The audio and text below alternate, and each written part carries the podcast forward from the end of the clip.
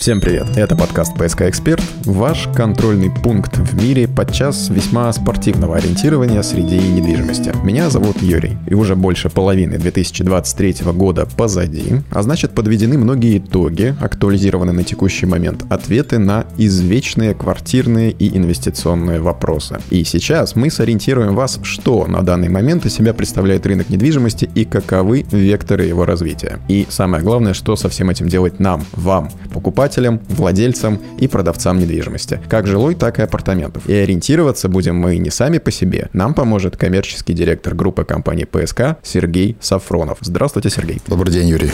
Первый вопрос вам, Сергей, тоже коммерческий. Что сейчас происходит с ценами на недвижимость? Растут или снижаются? Вы знаете, по-разному. По данным портала DataFlat, который агрегирует все данные по рынку новостроек Санкт-Петербурга, не только Санкт-Петербурга, а если мы смотрим на результаты июня 2023 года к июню 2022 года, то есть практически за год, цены не выросли, цены стагнируют по рынку Санкт-Петербурга. Средняя цена по рынку 221 тысяча рублей за квадратный метр. Ну, понятно, что это усредненные очень показатели. Здесь входит в том числе и премиальная дорогая недвижимость, и недвижимость э, комфорт, стандарт класса, который расположен на периферии города, в том числе там в пределах его административных границ за пределами КАДа. Поэтому это такая очень средняя температура по больнице. Если говорить про наши проекты, то мы в своих проектах повышаем цены по мере строительства строительной готовности постепенно и также по мере вымывания ликвидного товарного запаса. Например, есть какой-то стояк квартир, назовем их так условно, однокомнатных, допустим, в проекте комфорт класса Friends. Мы видим, что там достаточно активно начали пользоваться спросом какие-то квартиры. А с несколько сделок прошло в месяц. Мы, соответственно, в следующем месяце повышаем на а,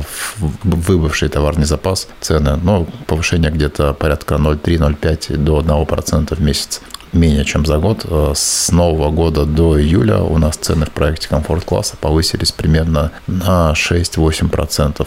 Это называется динамическое ценообразование или это другое немножко? Это, да, все верно, это динамическое ценообразование. То есть оно зависит от спроса, получается, да, если где-то в каком-то проекте, каком-то рассматриваемом жилом комплексе цена, например, не растет, ну вот я выбираю квартиру и вижу, да, вот там полгода назад была такая же цена, и сейчас это говорит мне, как покупателю, о том, что там не очень активно покупаются квартиры. Получается так? Это может говорить о разных факторах, как не очень активно покупаются квартиры. Может быть, квартиры покупаются активно, но конкретно эта квартира не очень востребована бывают такие планировки. Может быть, цена в проекте завышена, но в целом, конечно же, по мере строительной готовности динамика определенная должна присутствовать. А что будет с ценами дальше? Вот на новую недвижимость, да и на вторичную, там вообще происходит э, непонятно что. Вот до конца года, например, какой ваш прогноз? Не ждем резких повышений цен, не ждем резких колебаний. А если не будет каких-то изменений э, в новостном фоне. Ведь новостная повестка, она за последнее время стала таким самостоятельным фактором э, ценообразования, в том числе и влияния на спрос. В части своих проектов придерживаемся поступательной стратегии повышения цены по мере роста строительной готовности и вымывания товарного запаса. Резких скачков ждать не стоит, потому что нет ни программ а, с каких-либо льготных ипотек, которые могли бы повлиять на спрос, нет с какого-то резкого увеличения доходов населения, также не предвидится в том числе и отмена льгот льготных ипотек на горизонте до полугода. Но я так понимаю, что и провал в стоимости, или снижение, давайте так назовем, какой-то цены на средний квадратный метр, в общем, ждать не приходится. Приходится его, э, честно говоря, ждать-то неоткуда, потому что, с другой стороны, есть строительная себестоимость, которая сама по себе постоянно растет и пребывает в динамике. Инфляцию никто не отменял, плюс спрос застройщики к производителям строительных материалов предъявляют достаточно устойчивый, а поскольку в том числе пришлось достаточно много импорта заместить, запустить, а не сказать, чтобы местные производители сталкиваются с каким-то недостатком спроса, что тоже влияет на их отпускные цены. Плюс э, мы, как застройщики, возводим также социальную нагрузку, определенное социальное обременение несем при строительстве как жилья, так в том числе и даже апартаментов, э, что для Петербурга такая странная достаточно ситуация. Поэтому все те детские сады и школы, которые вы видите, они строятся за счет, э, конечно же,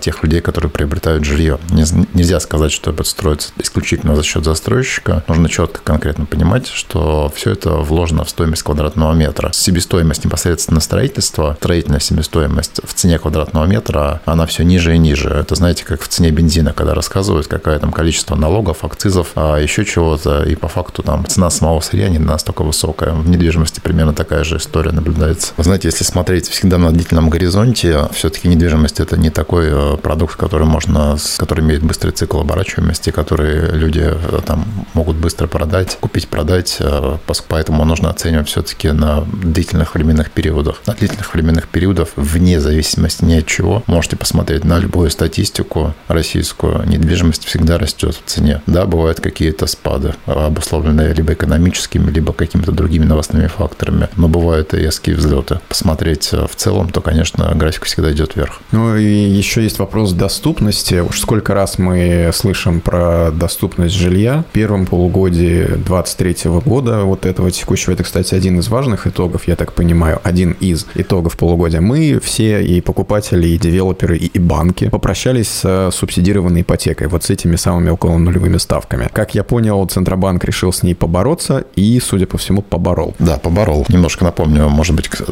для тех, кто не помнит, либо тех, кто не сталкивался, а, это была программа, по которой банки совместно с застройщиками субсидировали процентную ставку вплоть до 0,1% на весь период кредитования до 30 лет за счет увеличения стоимости а, приобретаемой недвижимости. Но даже за счет увеличения стоимости недвижимости это давало достаточно выгодный, а, с более выгодный платеж, чем приобретение квартиры без удорожания, но по базовым процентным ставкам. Какие-то альтернативы ей появились? Да, появились. Рынок ипотеки трансформировался с начала года. А, во-первых, также еще напомню, что в конце прошлого года изменились правила выдачи по семейным ипотекам. Существенно расширился круг заемщиков, кто может приобрести семейную ипотеку. За счет этого доля семейной ипотеки существенно выросла. Также, конечно же, рынком востребованы любые вариации программ, когда можно снизить ежемесячный платеж для заемщика. И банки с застройщиками такое решение нашли. Это траншевые ипотеки, ипотеки в рассрочку. Действуют они на срок до ввода объекта в эксплуатацию, как правило. И механика программы следующая. Э, заемщик платит первый взнос, банк выдает ему ипотеку. Но выдает ипотеку не в полном объеме, а выдает ипотеку на примерно там от 15 до 30 процентов, в зависимости от того, какие условия он договорился с застройщиком. И за счет этого э, заемщик может снизить э, свой ежемесячный платеж в несколько раз на время, на период строительства. После того, как объект вводится в эксплуатацию, происходит выдача оставшейся суммы кредита, и заемщик уже приходит к полному ежемесячному платежу. Но, по крайней мере, на период строительства, пока дом строится, он имеет возможность минимизировать свои платежи. Ну, таким образом, э, таким образом может э, досрочно погасить часть ипотечного кредита, а, либо спокойно платить, допустим, платежи по аренде, если таковые у него имеются. Вроде как, как хорошая альтернатива, но еще одно событие, правда, уже второго полугодия. Ну, по факту мы в нем находимся, поэтому можем э, и о нем поговорить. Повышение ключевой ставки Центробанком до 8,5%. На момент записи этого выпуска ключевая ставка Центрального банка составляла 8,5% годовых. О внеочередном заседании еще не было объявлено. С поправкой на более высокие ставки общая логика рассуждения о перспективах ипотеки сохраняется. Что в итоге после этого события будет с ипотекой, на ваш взгляд, до конца года? И не затронет ли это серьезно, вот в том числе те программы, о которых вы сейчас говорили? Программы траншевой ипотеки это не распространится, конечно, потому что это немножко другая механика. Здесь все-таки говорим об увеличении процентных ставок. С банки уже отреагировали, кто-то отреагировал до заседания Центрального банка, поскольку прогнозировалось повышение, а, но прогнозировалось повышение, правда, на полпроцентных пункта, а произошло на целых 1%. А кто-то отреагировал после. Базовые ставки по базовым программам ипотечным а, по ряду банков поднялись до 12%. На самом деле, нисколько с э, негативный эффект имеет э, непосредственно а, это решение, сколько тот пресс-релиз там, и тот прогноз, который выпустил Центральный банк по итогам этого заседания. Сейчас немножко обращусь к цифрам. Прогноз Центрального банка по ставке на 2023 год э, в диапазоне 7,9-8,3%. То есть мы видим, что он уже там перешагнул эти цифры. Внимание, прогноз на 24 на следующий год 8,5-9,5%. То есть, значит, мы увидим ставку э, выше, чем 8,5 текущую. Прогноз на 25 год э, более широкий, 6,5-8,5. И только в 2026 году Центральный банк видит э, прогноз по снижению ключевой ставки до 5,5%. Что это значит для там, тех людей, которые планируют приобрести недвижимость, либо вообще, в принципе, взять любой кредит только на недвижимость, может быть автокредит. Это значит о том, что в следующем году, в 2024 году, особенно все ставки по кредитам вырастут еще больше. В 2025 году они начнут постепенный цикл снижения, и к 2026 году они, может быть, там выйдут опять же в части ипотеки на уровень порядка 8%. Также не будем забывать, что в следующем году заканчивается действие льготных программ. Это семейная ипотека, ипотека с господдержкой, по которой на текущий момент сейчас можно приобрести по семейной ипотеке подставки на 4% жилье, по господдержке поставки от 6% жилье. А разрыв между этими программами существенно, очень существенный. Если в следующем году мы увидим, там, допустим, в первом полугодии базовые ставки на уровне 12-13%, а ставки по семейной и господдержке 4-6%, разрыв будет в 2-3 раза фактически. И опять увидим очередной цикл, когда с, люди побегут покупать квартиры, пока не закончилась дешевая ипотека, которая по факту является, ну, там, на пересчет на уровень инфляции чуть ли не бесплатной ипотекой. Вы думаете, есть шансы того, что будут свернуты программы с господдержкой в следующем году? Что каждый раз почти один и тот же сценарий, вот э, непонятно, что будет, потом продлевают эту программу. И уже несколько циклов так было. Сейчас все больше мнений э, на уровне чиновников различных ведомств, не только уже Центрального банка, звучит о том, что программа будет э, свернута, скорее не свернута, а трансформирована в некотором другом виде. То есть, скорее всего, она останется для каких-то определенных либо регионов, либо незащищенных слоев населения. А это будет как программа больше социальной поддержки, чем программа поддержки рынка недвижимости в целом, которая была запущена во времена, напомню, еще ковида, если кто-то помнит, такой был. Наткнулся на такую информацию, что у некоторых банков, даже у Сбера, ставки по ипотеке, наоборот, сейчас снизились, несмотря на рост ключевой. Но, насколько я понял из объяснений, из очень непростых объяснений людей, которые в банковском деле разбираются, это все равно ненадолго. Получается, что сейчас и с этим учетом, и с учетом того, что вы сказали,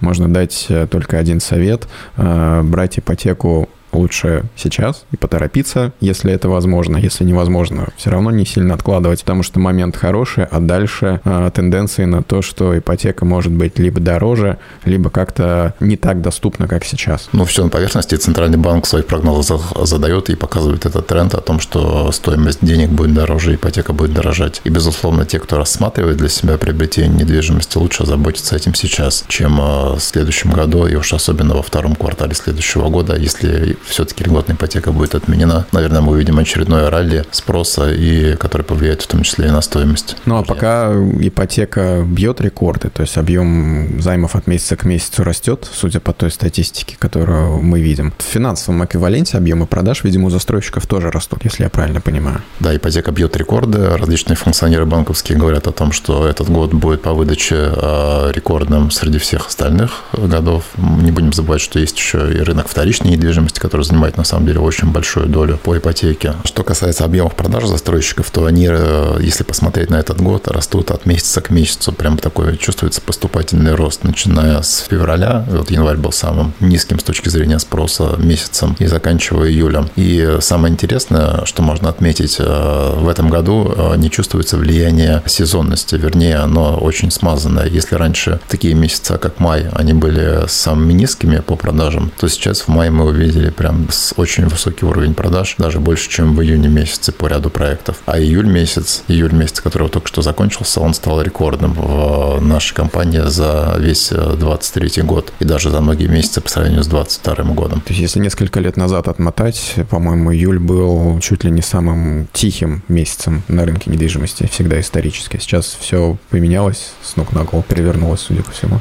Ну, традиционно самые тихие месяца – это январь, поскольку большие, большое количество январских праздников, и многие стараются закрыть приобретение жилья еще там э, в предыдущем году, в декабре. Это май, э, на который выходит, опять же, большое количество майских праздников. Дальше лето – это сезонность чуть выше, чем майская, поскольку есть пара отпусков. И постепенный рост, начиная с сентября, после того, как э, родители отправят детей в школу и вернутся из отпусков. Сезонность уже не такая. То с издержками на фоне вот больших продаж происходит. Мне кажется, что всегда можно на вопрос, растут ли, например, стройматериалы, ответить коротко и ясно. Растут в цене. А поправьте, если не так. Все так. Растут в цене. А все те, кто заботился бы самостоятельным ремонтом, либо самостоятельным строительством, может быть, кто-то строит дачу, либо делает ремонт в квартире, а, видит о том, что даже в рознице стройматериалы очень существенно растут. Ну, как бы, что там говорить, даже в продовольственных магазинах, когда ходишь в них, видишь, что цены растут чуть ли не за дня в день.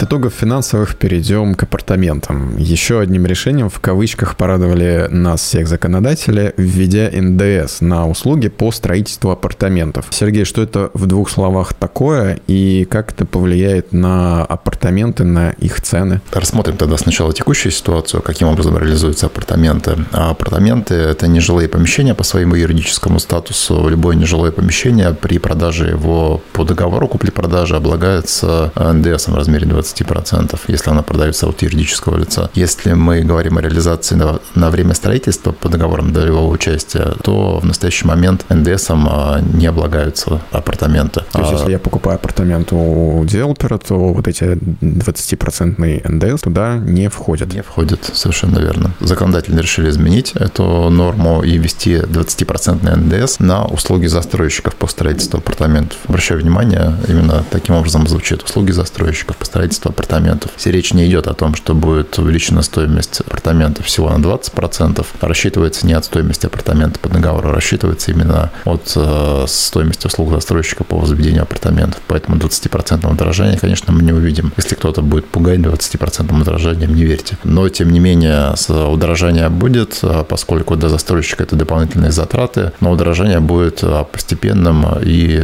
планомерным по мере вымывания товарного запаса апартаментов, а, которые продаются по текущим правилам, поскольку данная законодательная норма должна вроде как распространяться только на проекты, которые, по которым разрешение на строительство будет получено начиная с 1 января 2024 года, если что-то опять не изменится, в том числе в законодательстве, как происходит в последнее время. Получается, что все, что строится сейчас, как минимум, продается по старым правилам, без вот этой вот наценки НДС на услуги по строительству. Да, все верно. А вообще, что с ценами на апартаменты происходит на данный момент? В рамках своих проектов мы также на апартаменты поступательно повышаем цены. Вот последнее повышение было по проекту Ладожская авенира около метро Ладожская. Мы повысили цены где-то на 0,5% по июлю и примерно сопоставим в размере и еще в июне. Ну и также по мере вымывания товарного запаса будет повышение дальше происходить. Средняя стоимость растет растет. Судя по тем цифрам, которые вы называете, о том, насколько растет цена на апартаменты, на жилую недвижимость, это все равно сильно отстает от э, темпов инфляции на данный момент. Что если бы недвижимость росла такими же темпами, как инфляция у нас, как продукты в магазинах, то это было бы ого-го, наверное. Ну, я бы сказал, от темпов декларируемой инфляции, той цифры, которые мы слышим от Центрального банка, не отстают, а даже немножко, наверное, опережают по некоторым проектам. Как-то к реальной инфляции прибиваться, тут, наверное, каждый для себя уже решит самостоятельно. Этот э, год первый первый полноценный с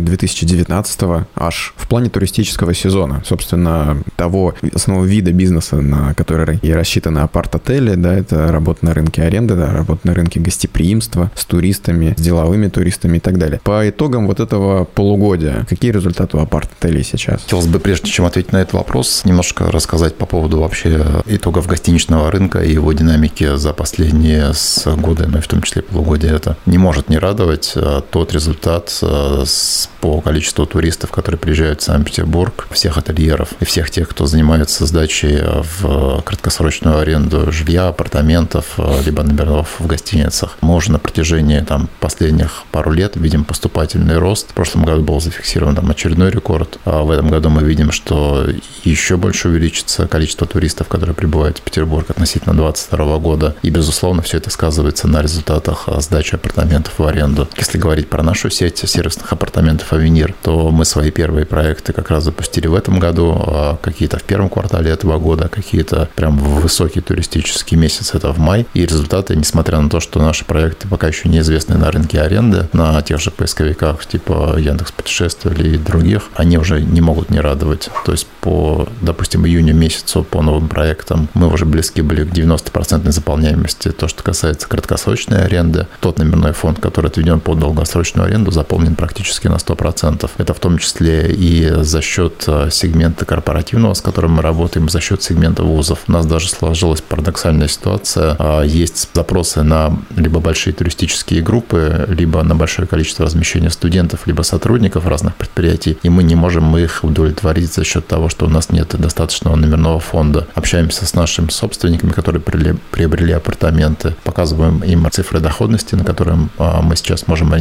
ориентироваться, которые мы реально показываем, и убеждаем их переходить к нам в управление для того, чтобы расширить наш номерной фонд. Вот такая вот парадоксально хорошая ситуация. Это приятная новость. Получается, что вы предлагаете подписывать э, договор с управляющей компанией да, на доверительное управление, при этом показывая, что у вас уже есть спрос на этот номерной фонд, вот прямо сейчас берем и поехали. Да, совершенно верно. Даже можем продемонстрировать отчет, который мы даем другим собственникам по результатам предыдущего месяца, чтобы собственник понимал, на какой уровень дохода он может рассчитывать. Ну и при этом программа гарантированного дохода остается в силе, насколько я понимаю. Да, гарантированный доход до сих пор в силе. А в силе он для тех инвесторов, которые сомневаются все-таки в доходности апартаментов, я бы сказал, для более консервативных инвесторов, поскольку, безусловно, на гарантированном доходе можно заработать чуть меньше, но это... Но зато гарантированно. Гарантированно, стабильно, надежно.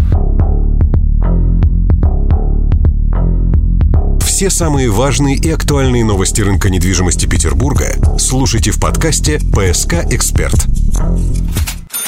По апартаментам, я так понимаю, раз все идет хорошо и даже лучше, чем ожидали, а ожидали-то, в общем-то, я понимаю, тоже, что будет хорошо, на вторую половину года прогнозы тоже позитивные? Да, сохраняются позитивные прогнозы. Количество туристов, как я уже отметил, оно будет больше, чем в 2022 году, и часть этого, туристического потока, безусловно, заместятся в апартаментах, потому что это очень свежий номерной фонд, в отличие от многих гостиниц. Гостиницы все-таки реновировать э, не так-то просто. Это капитальные затраты, которые несет один собственник, а апартаменты, по факту, это большинство номерного фонда в апартаментах, который есть в Петербурге, это новый номерной фонд, что тоже его очень выгодно отличает от гостиничного фонда некоторого. Ну и, конечно же, мы видим в том числе большое количество запросов на долгосрочную аренду. В апарт-отелях, в отличие от гостиниц, есть уникальное преимущество. Они могут оперативно, в зависимости от ситуации на рынке, переориентироваться с краткосрочной на долгосрочную и, наоборот, с долгосрочной на краткосрочную аренду, когда есть спрос на ту или иную. И как раз-таки времена ковида вот очень показали а, хорошо устойчивость апарт-отелей к таким подобным колебаниям. Когда была возможность а, заместить всех, а, всех туристов, которые отсутствовали, номерной фонд на именно долгосрочную аренду. Ну, апартаменты все разные. Если сейчас покупать апартаменты, например, мне как потенциальному инвестору, то какие лучше купить? Такой вот незатейливый общий вопрос. Вы сказали ключевое слово «инвестор», а если вы инвестор, значит, ваша цель как минимум сохранить денежные средства, как максимум заработать, работать, значит, вам нужно приобретать сервисные апартаменты. Именно этот вид апартаментов рассчитан на сдачу последующую в аренду и получение дохода от сдачи в аренду. А в интересах собственника есть специально созданная управляющая компания, как правило, это гостиничный оператор, который занимается сдачей апартаментов в аренду и приносит собственнику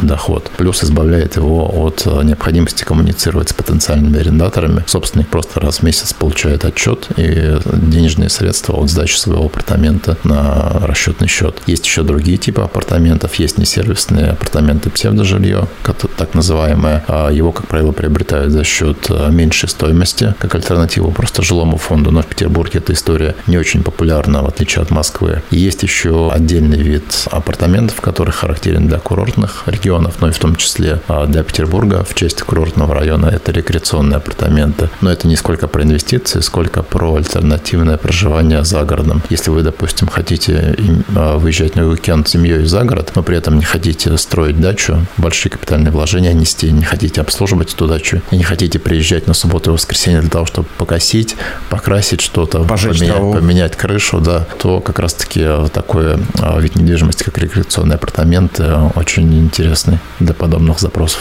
Ну, если я хочу получать э, каждый месяц стабильно какие-то деньги от сдачи в аренду, то мне э, прямая дорога в инвестиции в апарт-отель. Да, вам сервисные апартаменты, Единственное, на чем хотелось бы заострить внимание, выбирайте системных игроков, э, которые имеют, как правило, свою управляющую компанию, либо находятся под управлением крупных управляющих компаний, чтобы это не был проект застройщика одного, одного проекта апартаментов. Как э, группа одного хита, грубо говоря. Вы говорили про спрос большой, то есть я так понимаю, что под этот спрос будет и новое предложение, и апарт-отелей, наверное, будет все больше и больше строиться. Изначально апарт-отели в Петербурге появились как как ответ на запрос застройщиков в строительстве в границах кольцевой автодороги, ну, либо и в историческом центре, даже не сколько в историческом центре, сколько просто в хороших районах, где не было земельных участков под застройку жильем. Появился такой альтернативный продукт, как апарт-отели. Первый апарт-отель запустился в 2010 или 2011 году в продажу, в 2013 году он был введен, в 2014 году пошел в сервисное управление. С тех пор номерной фонд апарт-отелей существенно вырос. Он уже, в принципе, конкурирует с номерным фондом гостиничным, либо сопоставим с этим гостиничным номерным фондом. Сейчас до сих пор появляются проекты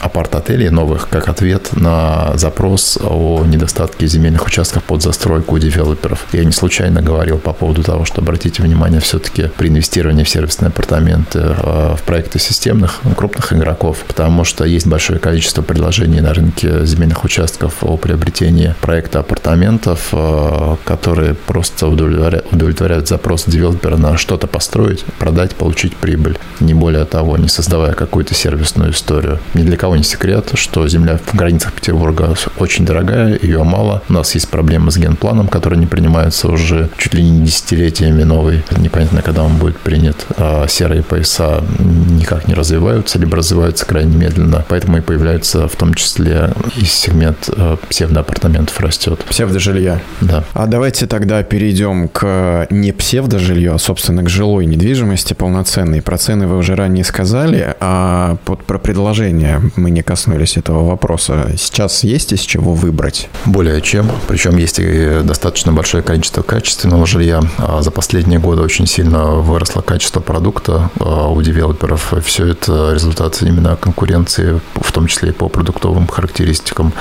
А, поэтому, допустим, если кто-то приобретал квартиру 10 лет назад и сейчас выйдет э, с запросом, ну, именно новую квартиру лет 10 назад, и сейчас выйдет на рынок с запросом приобретения, опять же, новой квартиры в текущем моменте, то он э, приятно удивится о том, как изменилось качество э, жилой среды, которую предлагают девелоперы. Это и меньшая этажность, это система умного дома, это и благоустройство, это дизайнерская отделка мопов, это большое количество квартир с разнообразными типами отделки. Все стало лучше. Плюс у девелоперов есть нераспроданные товарные запасы после ввода объекта в эксплуатацию, чего раньше не происходило. И это результаты реформы эскроу, потому что застройщик строит теперь на средства проектного финансирования. У него нет необходимости а, в, нап- в наполнении расчетных счетов. Необходимости продать все во что бы то ни стало. Для того, чтобы, грубо говоря, купить материалы, заплатить зарплату рабочим, подрядным компаниям, которые строят. Сейчас эти деньги берутся у банка за счет проектного кредита и параллельно пополняются с эскроу трудового счета застройщика, за, за счет э, чего потом будет погашен этот кредит. Mm-hmm. Ну и, как правило, хватает денег для того, чтобы погасить этот кредит без э, того, чтобы распродать все товарные запасы полностью. Поэтому и вот эта дельта, в том числе инвестиционная, когда люди приобретали на котловане и продавали после ввода в эксплуатацию, она тоже существенно сократилась, потому что застройщику невыгодно теперь э, выводить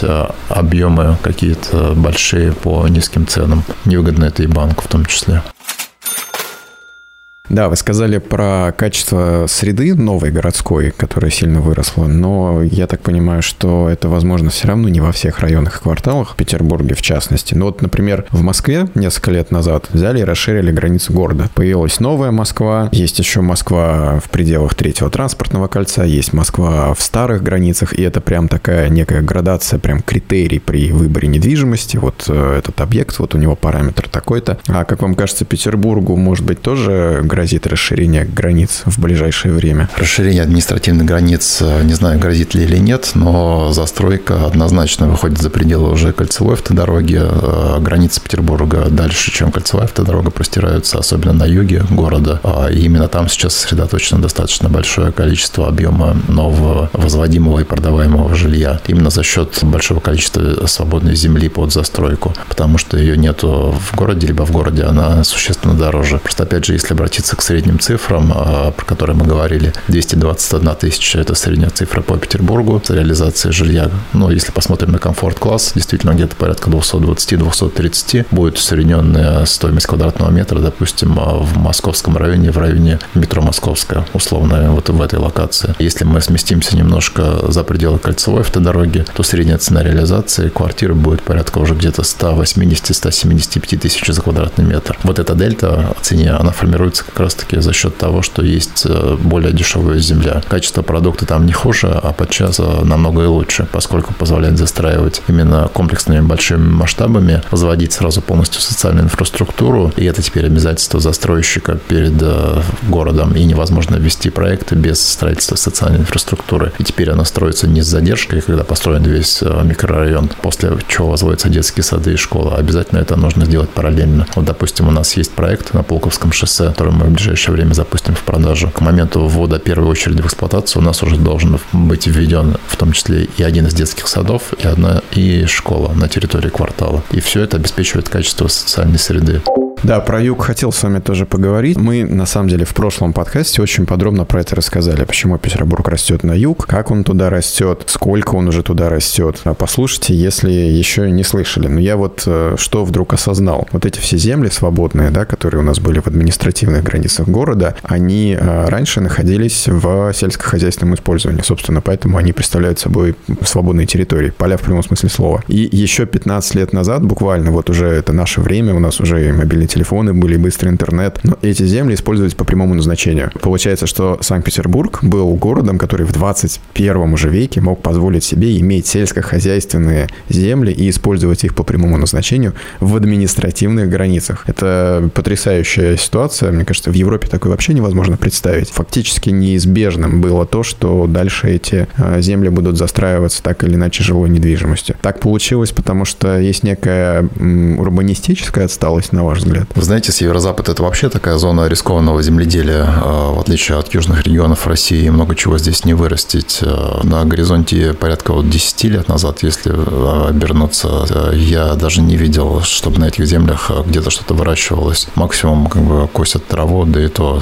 не на всех земельных участках. В большинстве своем они просто заброшены и не используются. Поэтому как бы как один из путей использования – это в том числе и жилая застройка. Никто не говорит о том, что нужно просто взять и застроить все условия условные картофельные поля 25-этажным жильем. Конечно, так делать нельзя и не надо. Нужно обеспечивать в том числе и рабочие места на этих территориях. Нужно развивать различные общественные пространства, места притяжения. Нужно строить социальную инфраструктуру, чтобы эти кварталы функционировали по принципу город в городе, а не были какими-то кварталами жилья на отшибе, как мы видим в новые города Ленинградской области, которые недавно сформировались, буквально за 10 лет были построены, застроены 25-этажными домами, просто за счет того, что они были близко к городу и мере там определенную качественную инфраструктуру транспортную, на которой теперь создается огромная нагрузка. А вот с точки зрения развития урбанистической среды, то, что возводится сейчас, оно значительно лучше, чем то, что возводилось 5-10 лет назад. Как правило, за счет уже уменьшения этажности, за счет более качественной проработки мастер-плана. То есть, допустим, то жилье, которое мы собираемся строить на юге Петербурга, оно находится в зоне малоэтажной застройки, это будет жилье пяти этажей, ну, куда уж более комфортно.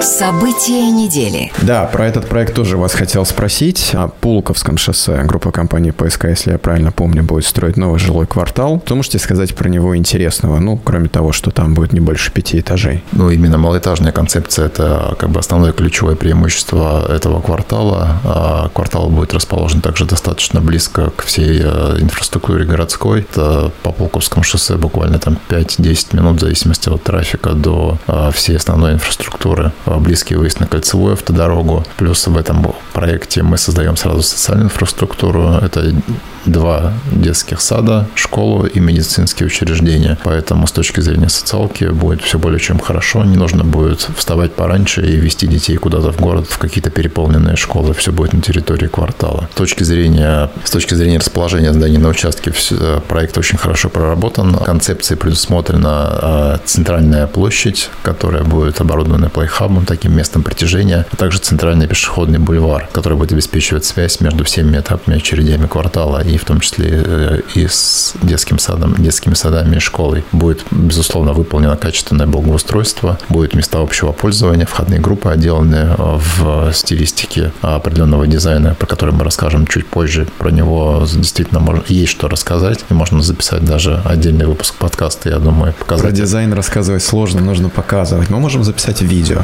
Рассказать и показать, да. Как думаете, вот этот южный запас в Петербурге свободных земель, где сейчас очень много э, строится жилая недвижимость, надолго его хватит? Ну, смотрите, строительство нашего квартала, с, который будет порядка рассчитан на, трех, на строительство нашего квартала, который будет рассчитан на порядка 3,5 тысячи квартир, а рассчитано где-то на 6-7 лет. А, то есть уже есть какой-то обозримый задел. Но мы там строим не одни, а строят и другие застройщики, в том числе и самые крупные застройщики страны. А земельных участков большое количество, поэтому можем сказать, что это освоение будет э, вестись точно не менее 10 лет. Но самое важное, конечно, это спрос на недвижимость. Спрос на недвижимость в этих направлениях достаточно высокий за счет в том числе и комфорт, комфортной среды проживания, которую создают там застройщики за счет близости к городской всей инфраструктуре, в том числе и транспортной. Будем смотреть э, в том числе на доступность приобретения жилья, которое будет обеспечивать финансовые институты, такие как Центральный банк. Ставка по ипотеке сейчас очень большое влияние оказывает на рынок недвижимости. Да, мы уже поняли, что Центральный банк в ближайшие пару лет грозится нам ключевую ставку еще повысить и уже потом начать ее снижать тренд на малоэтажную застройку как таковую не вчера появился, то есть нельзя сказать, что это прям итоги какие-то проявившиеся первого полугодия этого года, но тем не менее он прям вот э, с каждым, наверное, кварталом усиливается. На ваш взгляд, это тренд надолго? Да, я думаю, это тренд надолго. Объясню почему. Я думаю, что сейчас большая часть э, потенциальных покупателей предъявляет э, запрос на среднеэтажную либо малоэтажную застройку. Исключения, пожалуй, могут составлять проекты высокоэтажной застройки в хорошо продуманных районах с хорошим мастер мастер-планом размещения зданий. Видовые а, какие-нибудь. Да, безусловно, видо, э, проекты с видовыми характеристиками. Вот даже наш Friends, если взять его, наш проект, который расположен на первой линии э, Новоорловского заказника, очень хорошие видовые характеристики. Вид на парк, вид на озера Суздальские, даже сам не нужно забираться на последний 25 этаж, на котором, кстати, трехметровые потолки. И квартиры с саунами, насколько и я помню. с саунами, да, есть. Несмотря на то, что это 25-этажное здание, это очень комфортное жилье, потому что это точно многоэтажное здание. А, безусловно, если там спросить э, меня там или вас, э, с, или среднестатистического покупателя, хотели бы вы жить в многоэтажке, либо там, в которые возводились, допустим, порядка 10 лет назад, опять же, на окраинах Санкт-Петербурга. Ну, мы знаем эти районы. Где созданы сильно некомфортные условия жизни. А, либо хотели бы вы жить в каком-то малоэтажном районе. А, да, безусловно, наверное, захотят в малоэтажном, либо среднеэтажном. Но главное, чтобы этот тренд можно было удовлетворить э, за счет возможности приобрести квартиру в подобных кварталах потому что застроить малоэтажным либо среднеэтажным жильем можно только там, где есть, и, и дать хорошую стоимость на выходе, можно только там, где есть э, земля по невысокой цене. То есть делать это, допустим, в каких-то развитых границах Санкт-Петербурга, около, допустим, какой-нибудь действующей станции метрополитена, а маловероятно. Это не про Санкт-Петербург? Да, это уже не совсем про Санкт-Петербург. Мейнстримный, так скажем, запрос на невысокую этажность, он может еще дальше усугубляться? Могут ли, например, девелоперы пойти, наконец, выйти за административные границы города в массе своей и строить там, начать таунхаусы, частные дома? Есть ли вообще такие направления в стратегии в девелопменте сейчас? Ну, это уже скорее немножко другой вид девелопмента. Есть компании, которые работают на рынке загородной недвижимости. А именно они занимаются подобным строительством таунхаусов, э, с жилых домов э, дачного формата, коттеджных поселков. То есть это не история крупных системных игроков. Хотя мы видим, что на рынок в Петербурге пока нет, а вот в московской агломерации уже начинают входить системные крупные застройщики из первой десятки. Постепенно пытаются, как первый пробный шар, попробовать строительство а, крупноформатных а, коттеджных поселков. Посмотрим, что из этого выйдет. Застройка, вот э, как мы в американских фильмах видим, когда там огромные территории застроены частными домами, и у них это строят девелоперы. То есть они заходят там на участок и сразу там полторы тысячи домов возводят, например. То есть это вот примерно вот пробный шар в ту сторону. Да, пытаются что-то подобное воплотить. Сергей, большое спасибо. Сориентировали, так сказать. Это был подкаст «ПСК Эксперт». Слушайте нас в Яндекс Музыке, ВКонтакте, в Одноклассниках, на Ютубе, в Apple подкаст словом везде, где вам удобно. Хорошей недели и до скорого. Вы слушаете подкаст о недвижимости «ПСК Эксперт».